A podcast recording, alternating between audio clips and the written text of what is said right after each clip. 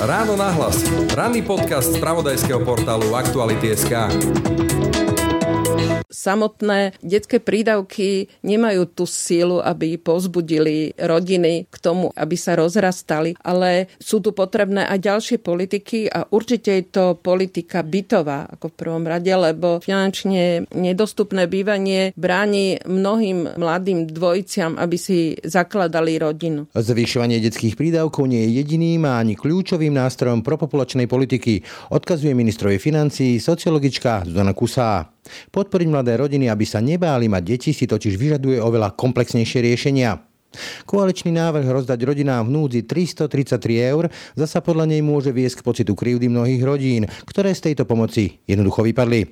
Napätie a nevraživosť chudobných voči ešte chudobnejším tak tým môže iba narásť. Deti z rodín v motnej núdzi si však našu pomoc rozhodne zaslúžia. Deti, ktoré ako lotéria života priniesla rodičom, ktorí sú chudobní, ktorí sú málo vzdelaní, ktorí nemajú poriadne bývanie, tak tie deti nenesú žiadnu zodpovednosť a nemali byť akoby trestané a uvrhnuté do tých podmienok celým svojim životom. Počúvate podcast Ráno na hlas.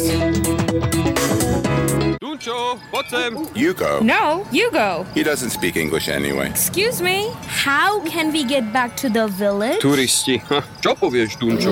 Kade ich pošleme? Tu na po ceste je to najkračšie, ale chodník cez les bude azda krajší. Sorry, sorry, I don't... Uh... Don't worry, I suggest you take this path and enjoy a little scenic detour through the woods. Keď s nami raz začnete hovoriť, len tak ľahko neprestanete. Zapíšte sa do našich online kurzov a učte sa nech ste kdekoľvek. The Bridge. Škola, kde sa angličtinu naučíte. Počúvate podcast Ráno na hlas. Ex-premiéra, dnes minister financí, ohlásil demografickú revolúciu. K výraznejšiemu plodeniu detí chce rodiny motivovať 200-eurovými detskými prídavkami. Príklady susedných štátov ale ukazujú, že za peniaze si štát viac detí, teda budúcich daňovníkov, zrejme nenahonobí. Čo sú teda tie kľúčové faktory, ktoré bránia mnohým mladým založiť si tú rodinu a priviesť sem svoje potomstvo? A ako sa tento štát vôbec stará o už žijúce deti, ktoré sa deň čo deň musia tu, u nás na Slovensku, pretlkať podmienkami takej hmotnej biedy, akú si zrejme ani len nedokážeme predstaviť? No a prečo sa tieto deti tak často nedokážu dostať z pasce generačnej chudoby? A ako sa im v tom dá pomôcť? Témy pre sociologičku Zonu Kusu. Počúvate Ráno na hlas. Pekný deň vám želá Braň Robšinský. Počúvate podcast Ráno na hlas. Pri mikrofóne vítam sociologičku Zanu Kusu. Dobrý deň. Dobrý deň. Takže 333 eur na deti v rodinách v motnej núdzi. To je aktuálny návrh vládnej koalície, ktorý má akože hodiť záchranné koleso tým najohrozenejším deťom, podľa napríklad Borisa Kolára. Ale ono vyvolalo veľkú búrku, nevôle. Na sociálnych sieťach môžeme čítať o osadníkoch, o neprispôsobivých, kto sú tie deti vlastne, ktoré takúto pomoc dostanú? A sú to naozaj tí neprispôsobiví? No, výraz neprispôsobiví používajú žiaľ aj politici a to dokonca právnici, ktorí musia dobre vedieť, že tento výraz nie je v súlade s našim právnym poriadkom, ktorý takéto deti a ich rodičov označuje za zraniteľné skupiny alebo za znevýhodnené populáciu a taktiež musia dobre vedieť, že adresovanú týmto ľuďom by sme mohli vnímať ako príťaž. Taká tá bežná predstava je, že to sú deti z osád, ale čo povedzme deti, predstavím si matku, samoživiteľku, nejakú pokleničku v Lidli v Lučenci, alebo poznám rodinu s 11 deťmi, tí tam spadnú do tejto kategórie, alebo naozaj sú to väčšinovo tí v údovkách osadníci? No v rámci reforiem nášho systému sociálneho zabezpečenia, neskôr sociálnej pomoci, teraz podľa európskych pomenovaní sociálnej ochrany, boli nastavené podmienky pre nárok na pomoc vnúci tak prísne a tá hranica príjmová, kedy už nastáva povinnosť štátu ponúknuť pomoc, je nastavená tak nízko, že ju nedosiahne väčšina ľudí, ktorí sa oprávnene pokladajú za ľudí v núdzi, ľudí s nedostatočnými príjmami, ktorí nevedia zvládnuť svoje každodenné výdavky a nie to nečakané finančné potreby. Ako modelovo, povedzme, vyzerá to dieťa, ktoré dostane takúto pomoc? No, ale treba povedať aj to najprv, keď hovoríme o deťoch, ktoré dostanú nejakú pomoc, že od reformy pomoci v hmotnej núdzi v roku 2004 sa s deťmi z domácnosti, ktoré majú nárok na túto pomoc, nejako zvlášť nepočíta. Sú tam kategórie nárokové, ktoré rozdeľujú treba z domácnosť jedného rodiča s jedným až štyrmi deťmi, domácnosť jedného rodiča s piatimi a viac deťmi. Podobne je to aj pri domácnostiach z dvoch rodičov. Vždy sa akoby neráta konkrétne s tými deťmi, ale nediferencuje sa medzi tým, či máte jedno alebo štyri deti deti.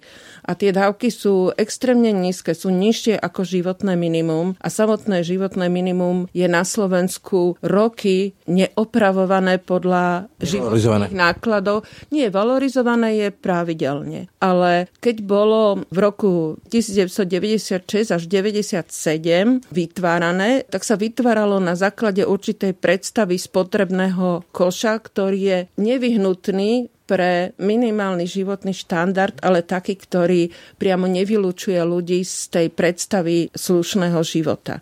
Zároveň to bolo konštruované tak, že sa predpokladalo, že ľudia s nízkym príjmom budú na takomto nízkom príjme žiť len pol roka a potom už budú mať šance získať riadny príjem. Čiže v tej konštrukcii životného minima sa nerátalo s nejakými dlhodobejšími potrebami, napríklad s tým, že sa vám pokazí elektrický spotrebič a budete ho musieť musieť nahradiť Kotole. práčka alebo niečo také. A zároveň po tom, čo bolo takto vytvorené životné minimum, došlo na Slovensku k zásadnej rekonštrukcii cenových hladín rôznych dôležitých existenčných komunít. Napríklad sa uvoľnili ceny energie, bývania a vlastne už koncom predchádzajúceho storočia to životné minimum svojim košom potrieb, na ktorom bolo postavené a ocenením tých položiek nezodpovedalo tým minimálne nutným nákladom. Čiže to životné minimum, a teda opakujem, že tie dávky pomoci hmotnej núdzi sú nastavené tak, že aj so všetkými príspevkami, ktoré domácnosť môže získať, sú stále pod hladinou životného minima. V nejakých dvoch prípadoch sa blížia tomu životnému minimu. Čiže je to tak nízka suma, ktorá ľudí žijúcich v domácnostiach na dávkach hmotnej núdzi núti žiť životom, ktorý sa nepodobá a nemôže podobať na náš život. Napriek ich veľkému úsiliu a snahe snahe. Tí ľudia neustále sú nútení tými nedostatočnými zdrojmi k nejakým zlým rozhodnutiam. To napríklad vedie k tým e, k takému tomu obrovskému balíku exekúcií, ktoré majú násobných exekúcií a pôžičiek, e, ktoré sú ako ich slušne nazvať, výpalnické. No, títo ľudia sú často zadlžení, ale ešte pred obdobím, než spadli do tohto systému akože sociálnej ochrany, pretože kto je na dávkach, tak na tie dávky ako existenčne minimálny príjem už nemôžu exekúcie siahnuť. Hej, ale na druhej strane títo ľudia potrebujú si požičiavať peniaze na rôzne nečakané... Na chalupu si požičajú ako na nehnuteľnosť, hej? Na žiadnu chalupu si e, títo ľudia nedokážu požičať. Oni si požičiavajú využívajú na to, aby mohli posledný týždeň predávkami navariť niečo deťom, alebo prípadne, aby mohli deti obuť do školy, alebo treba skúpiť lieky, ktoré sú nevyhnutné. Je to na zabezpečenie potrieb ako bývanie tieto dávky v žiadnom prípade nestačia a nestačia ani na výdavky spojené s bývaním. Napríklad taká platba za odvoz smeti vie úplne narušiť ten minimálny rozpočet domácnosti na dávkach a tieto domácnosti sa stávajú neplatičmi za odvoz smeti a obce to obvykle riešia tak, že z lokalít, kde žijú domácnosti neplatiči, smeti jednoducho neodvážajú. A to, že obec neplní túto povinnosť, ktorá je ale u nás položená aj na pleciach tých najslabších, hej, na každom členovi e, domácnosti, aj tie deti sa počítajú ako osoby, za ktoré sa musí platiť, tak e, potom tie smeti, ktoré sa vršia okolo týchto domácností alebo iba raz mesačne odvážané kontajnery, vytvárajú ten veľmi negatívny dojem o... Tie televízne zábery, kde akože vidíme ich, že že v špíne a smeťoch žijú. No a iste k týmto televíznym zámerom sa dostane hlasu miestnemu starostovi, ktorý označí týchto ľudí za vlastne neplatičov a to v očiach majority alebo nás väčšinovej spoločnosti len potvrdzuje tú predstavu, že títo ľudia si neplnia povinnosti, ktoré si plníme aj my a jednoducho si nezaslúžia našu podporu a ochranu.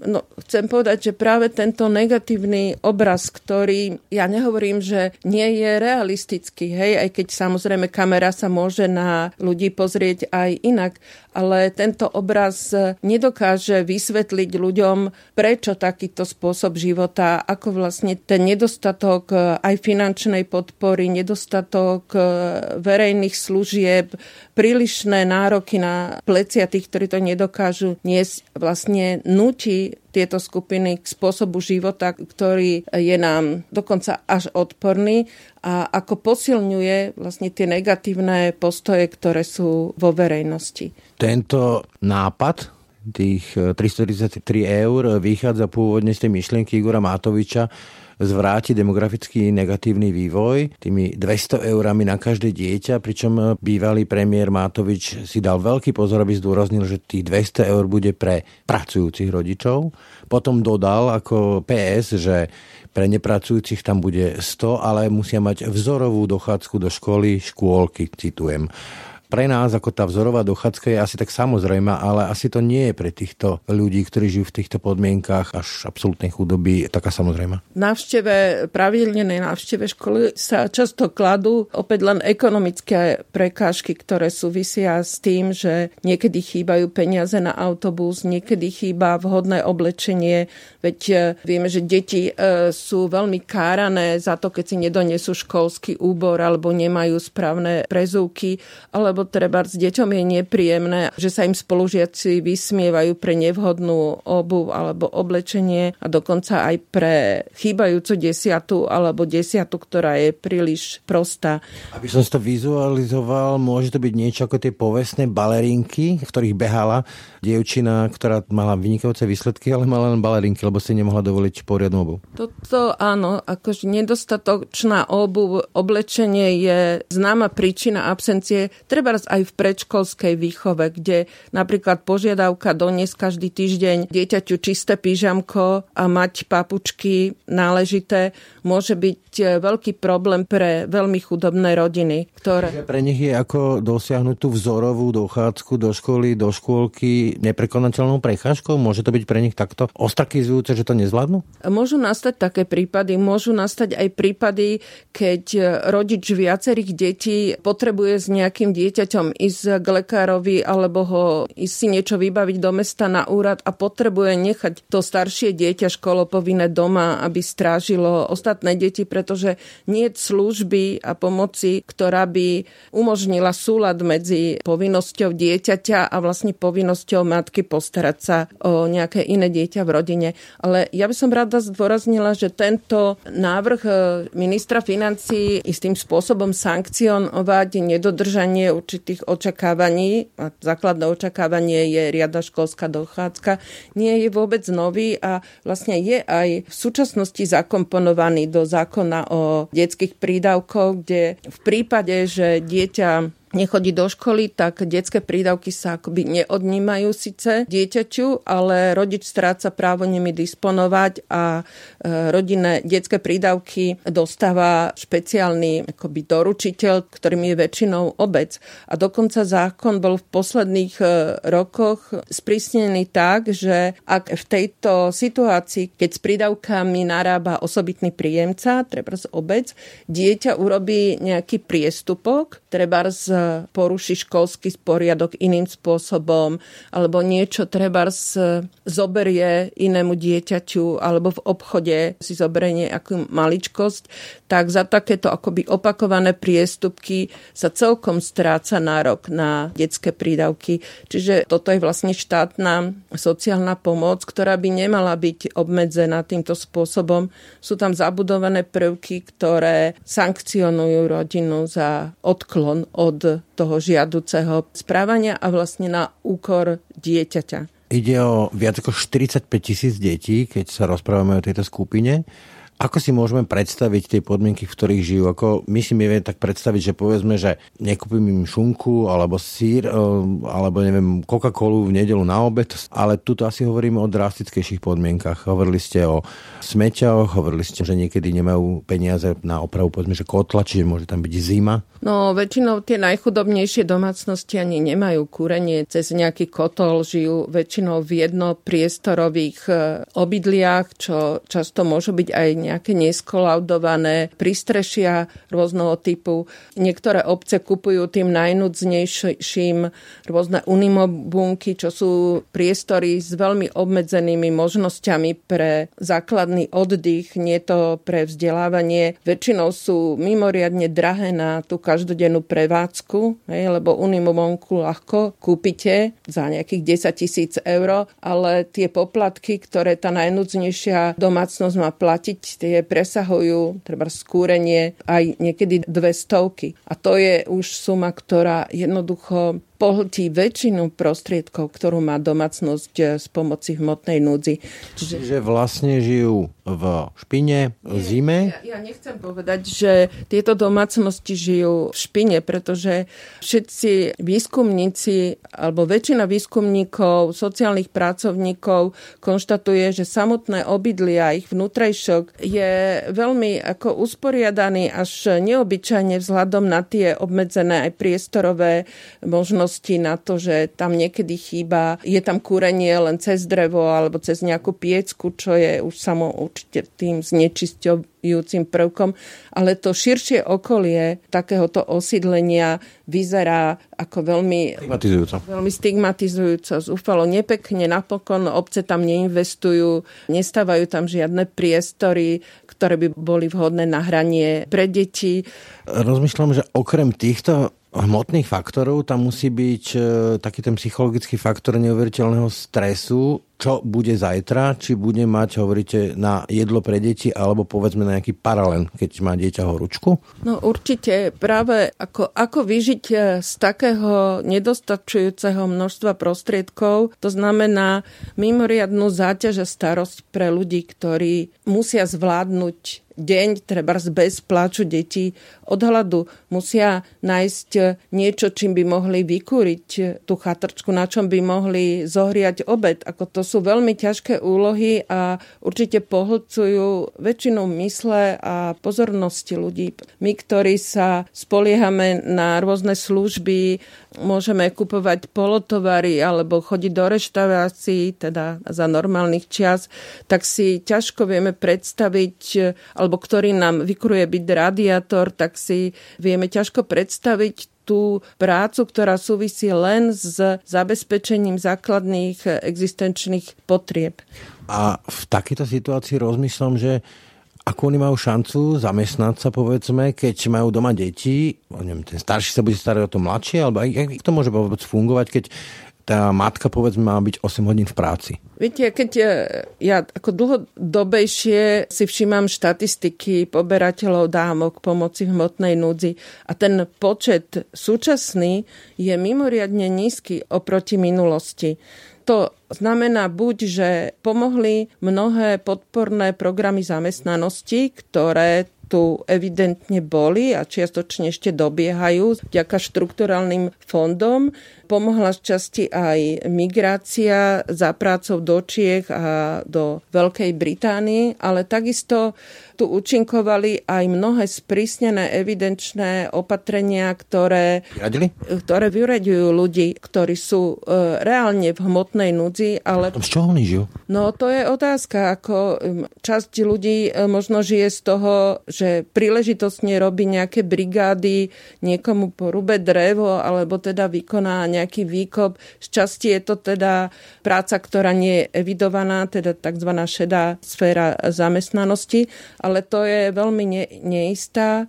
Že povedzme, že aj v tej korone, že asi sa to tiež obmedzilo. No, v tom čase sa to určite veľmi zhoršilo. Zhoršila sa aj možnosť akýchkoľvek e, tých aktivačných prác, ale v tom období bola akási úlava pre získanie aktivačného a ochranného príspevku, ale táto úlava sa v súčasnosti ruší čo ale neznamená, že keď sa ruší táto akoby pomoc, zároveň sa otvoria nejaké nové, nové príležitosti, lebo stále je ešte mnoho obmedzení, mnoho opatrností. Počas pandémie aj v dôsledku tých extrémne viditeľných prípadov, že sa opaskovali celé lokality, ako keby e, boli nejakými hniezdami. Všel... Otvorenie osady. Teda osady, ktoré boli akoby, alebo vytvárali sa dojem, že sú to miesta veľkého ohrozenia nás ostatných, tak to mohlo posilniť určité predsudky, bojacnosť v kontakte s týmito e, obyvateľmi z týchto lokalít. Hovoríme tu o deťoch môžeme si myslieť, povedzme, veľmi modelovo poviem, že tí dospelí si za to nejakým spôsobom môžu, môžu sa snažiť, môžu si nejakú prácu nájsť, brigadinskú takú onakú, ale čo tie deti? Tí za to nemôžu. A moja otázka znie, že aká je šanca, že dieťa z takýchto pomerov prekročí tieň svojich rodičov? Vieme, že napríklad naše školstvo je postavené práve na tom, a to sa mu vyčíta, že uzatvára deti do tej roviny alebo do tej úrovne, akú majú ich rodičia. To znamená, že dokážu tieto deti prekročiť e, hranicu a úroveň svojich rodičov? O tejto otázke zamýšľali filozofi, politici pri najmenej od polovici minulého storočia, keď e, sa prišlo, by som povedala, globálne k záveru, že dieťa je právnou osobou samo o sebe, má svoje práva a nemožno jeho práva, jeho šance odvodzovať od rodiny, do ktorej sa narodilo, pretože to je lotéria života to, že sme mali mnohí šancu narodiť sa do e, rodín so vzdelanými rodičmi, s dobrým zabezpečením, je vlastne našim privilegiom, našim zvýhodnením a naopak deti, ktoré ako lotéria života priniesla rodičom, ktorí sú chudobní, ktorí sú málo vzdelaní, ktorí nemajú poriadne bývanie, tak tie deti nenesú žiadnu zodpovednosť a nemali byť akoby trestané a uvrhnuté do tých podmienok celým svojim životom. A sú? Je tu tá generačná chudoba, ak sa tomu hovorí? Ja si myslím, že to je termín, e, ktorý označuje v skratke k tomu, že u nás dochádza k opakovaniu osudu svojich rodičov, tzv. reprodukcii sociálneho a ekonomického postavenia svojich rodičov a silnejšie, ako je to v iných krajinách. My sme príliš vsadili po roku 89 na individuálnu zodpovednosť za životné šance, za podmienky života a ako by sme zabudli aj na medzinárodné deklarácie, ktoré sme ako krajina podpísali a ku ktorým sme sa zaviazali. A tie, napríklad dohovor o právach dieťaťa, žiadajú členské štáty tohto dohovoru, aby zabezpečili každému dieťaťu podmienky, ktoré eh, mu umožnia využiť šance, ktoré spoločnosť prípadne ponúka, ktoré mu pomôžu prekonať tie handicapy spôsobené tým, že sa narodilo do znevýhodneného prostredia. Ako pozitívna diskriminácia, to znamená dať eh, im rovnú šancu, keďže sú niekde horšie na tom ako my. Na to používame výraz vyrovnávacie opatrenia, pretože veľmi brilantní právnici sa postavili proti tzv. pozitívnej diskriminácii ako nejakému neoprávnenému zvýhodneniu. A je podľa mňa veľkým nešťastím, že takí ostroumní ľudia nepoužili ten svoj brilantný um na to, aby zdôvodnili naopak tú pomoc, ktorú by sme mali poskytovať deťom, aby sme vyrovnali ich šanca, umožnili, aby sa tiež vzdelali a aby neopakovali osud svojich rodičov tak, ako opakovali deti osud svojich rodičov napríklad v stredoveku. Čiže ak by som mal vyjadriť tú šancu dieťaťa narodiaceho sa do takých podmienok, teda rodičom hmotnej núdzi, ktorí naozaj zápasia s každým tým eurom, tak jeho šanca na to, aby prekročil ten tieň je aká? Ako vyhra v lotérii? Istým spôsobom je to výhra v e, lotérii, lebo samozrejme aj dieťa, ktoré sa narodí do veľmi chudobného prostredia, kde rodičia zápasia s tou každodennou existenciou, môže získať šance, ak sa tam vyskytnú nejaký ďalší významný druhý. Hej, teraz e, sú pokusy s tou ranou intervenciou a nejakou edukáciou detí, ktoré sa narodili do veľmi biedného prostredia, v ktorom nie sú možnosti ani pre hru, ani pre nejaké podnecovanie detí. Knihy napríklad. No nielen knihy, ale dajme tomu aj hráčky, ktoré rozvíjajú schopnosť a záujem dieťaťa o tento svet, o to, aby niečo objavovalo a dozvedalo sa, lebo ak sa tento záujem o dozvedanie sa nového a mať vlastne radosť s tým spojenú, že prežívame to poznávanie ako, ako potešenie, ak sa toto nerozvinie v takom ranom veku, podľa psychologov, už nemôžeme veľmi očakávať, že dieťa začne prežívať školu a vzdelávanie ako niečo, čo ho môže naplňať radosťou. To môže frustrovať potom. Áno, frustrovať a zvlášť v situácii, keď dieťa prichádza z iného jazykového prostredia a v našom školskom systéme sme na deti, ktoré hovoria materinským e, jazykom rómským 10 ročia alebo storočia už nejako nedbali a neprispôsobovali sme im to vzdelávanie tak, aby mohli vlastne pochopiť a porozumieť dobre to, čo sa im ponúka, tak pre tieto deti škola mohla predovšetkým prinášať frustrujúce a ponižujúce zážitky a nikto z nás nemá rád a nevyhľadáva prostredie, kde zažíva poniženie takou veľkou výhradou na sociálnych sieťach, ale šíria to aj politici, spomeniem si teraz Luboš Blaha, ale nejde teraz o to meno, je, že však vlastne dávky hmotnej núdzi boli vyplácané aj v pandémii, ako k tomu prídu povedzme deti, ktoré majú rodičov, ja neviem, ona je čašníčka, alebo on je pekár a prišli o tú prácu, lebo pandémia a vlastne z ich daní a z ich peňazí a z nášho rozpočtu sa budú platiť peniaze pre deti v hmotnej núdzi ale týmto sa nedostane nič.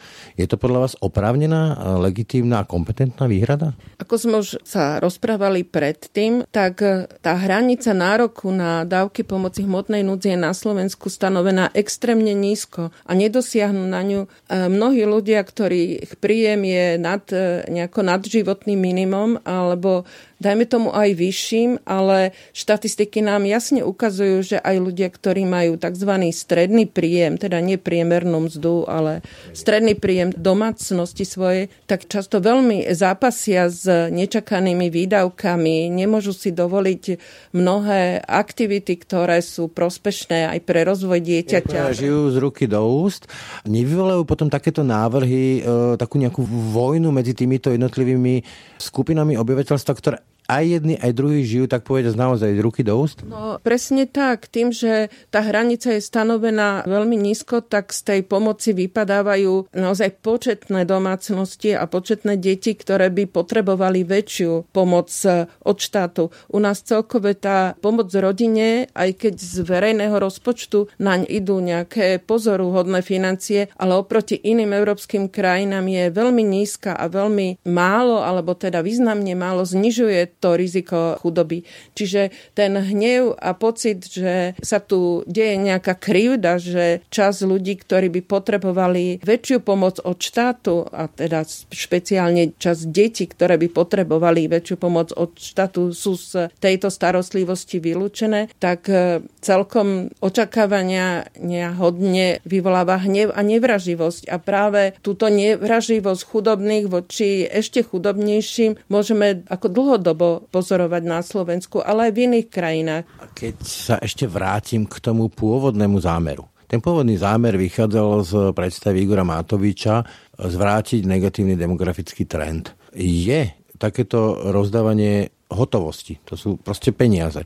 To nie sú žiadne že obedy, to nie sú nejaké bezplatné cestovné, to nie sú nejaké štipendia, to sú proste peniaze na deti toto je riešenie, ktoré môže zvrátiť ten trend, že jednoducho ľudia sa rozhodnú kvôli 200 eurám mesačne splodiť dieťa?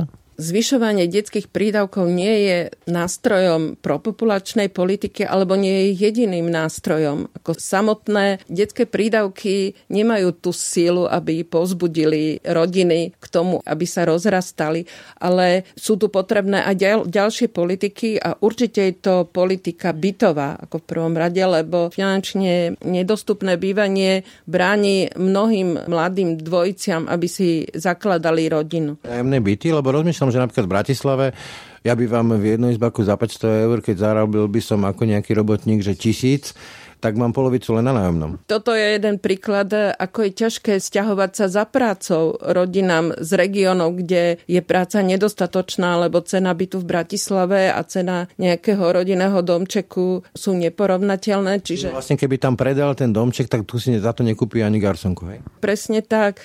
Ďalšia vec je, že tie komerčné nájomné a samozrejme aj komerčné vlastnícke bývanie sú extrémne predražené a s tými cenami, ktoré nejako nezodpovedajú ako ekonomickým nákladom a ani nejakému morálnemu zisku, tak naše právo ten termín nepozná, ale v niektorých krajinách e, majú obdobu takého termínu, že zisk musí byť nejak primeraný. Prečo, alebo aké máte vysvetlenie na to, že vlastne nájomné bývanie, idem napríklad do Viedne, kde je to vypracovaný systém už dlhé 10 ročia, tu v Bratislave takmer nič. E, vlastne celé Slovensko takmer nič za žiadnej vlády. Prečo sa na to vlády v vodokách vykašľali, keď je to tak kľúčová vec a je to rozvinuté ako v Nemecku, tak v Rakúsku. Slovensko v 70. a 80. rokov najmä investovalo ohromné prostriedky do bytovej výstavby a už koncom 80. rokov bolo zrejme, že tie potrebné, skutočne potrebné investície do nového bývania vlastne vláda celkom nedokáže uniesť. Hej? A začalo sa podporovať už vtedy nejaké vlastnícke bývanie, pretože to bolo extrémne nákladné. A začiatkom 90. rokov, ako vieme, Slovensko sa prepadlo do veľkej e, ekonomickej recesie a verejné zdroje boli veľmi obmedzené. Krajina bola e, nutená si brať e, početné pôžičky. A... Rozumiem, ale povedzme, že ani požiadavka tých ľudí ako keby nebola, že mať nájomné bývanie, ako by to bola nejaká hamba presne v tej situácii sa veľmi hodilo apelovať na naše kultúrne zvyklosti a na to, že my sme v podstate po generácie boli vidiecká krajina, kde vlastniť a chudobná krajina, kde vlastniť svoju chalúbku bolo veľkým výdobytkom a vyjadrením spoločenského statusu. A tak samozrejme takéto porekadlo postav dom, zasať strom majú mnohé krajiny, ale pre ľudí na Slovensku čas často vlastná chalupa, keď už potom nie vlastné pole, bolo tým najväčším vyjadrením nejakej dôstojnosti človeka. A v neistých 90. rokoch e, vlastne vlastné bývanie bolo často akoby jedinou kotvou a pevným spojením do budúcnosti. A tento pocit určitej neistoty, ktorý na Slovensku pretrváva, pretože ľudia vedia, že krízy prichádzajú, práca sa stráca, niekedy prichádza tak to vlastné bývanie sa zdá tou kľúčovou istotou, o ktorú sa treba postarať. A zároveň pri tom nájomnom bývaní, ktoré už e, začalo byť predmetom starostlivosti časti obcí a koncom 90. rokov, sú postavené také rôzne podmienky a obmedzenia, že pre ľudí nájomné obecné bývanie nepredstavuje istotu, pretože tam, keď váš príjem presiahne nejakú hladinu, strácate nárok. Takže je celkom pochopiteľné, že ľudia sa upínajú k vlastníckému bývaniu a nájomnému bývaniu a takýmto projektom veľmi neveria. Polsko alebo Maďarsko ukázali ako krajiny, že tá myšlienka zvrátiť demografický trend a podporovať e, pôrodnosť cez peniaze veľmi nefunguje. V Polsku sa to nejako nezvýšilo a kritici hovoria, že oveľa viac by pomohlo škôlky a zosúladenie alebo flexibilita mladých matiek.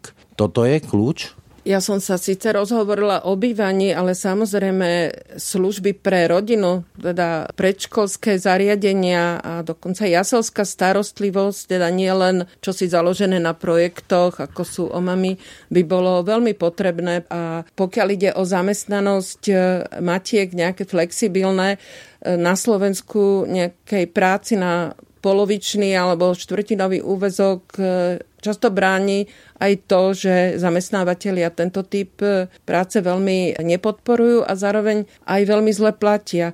Slovenské domácnosti sú existenčne odkazané na dva príjmy. Ak pracuje len jeden z rodičov, tak to spôsobuje veľké ekonomické napätia v tej domácnosti.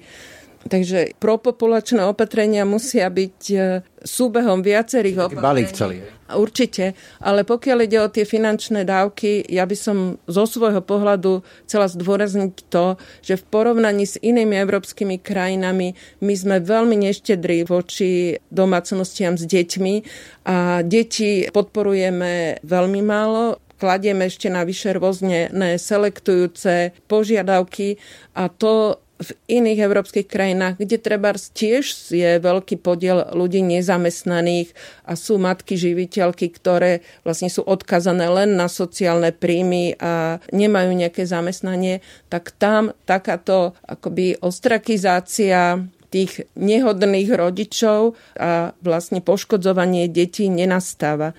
Čiže dá sa povedať, že ak nepochádzam z privilegovanej vrstvy, nie som ten global winner, tak máte dieťa, je tu veľký hazard, respektíve je to stávka na to, že môžem spadnúť do chudoby?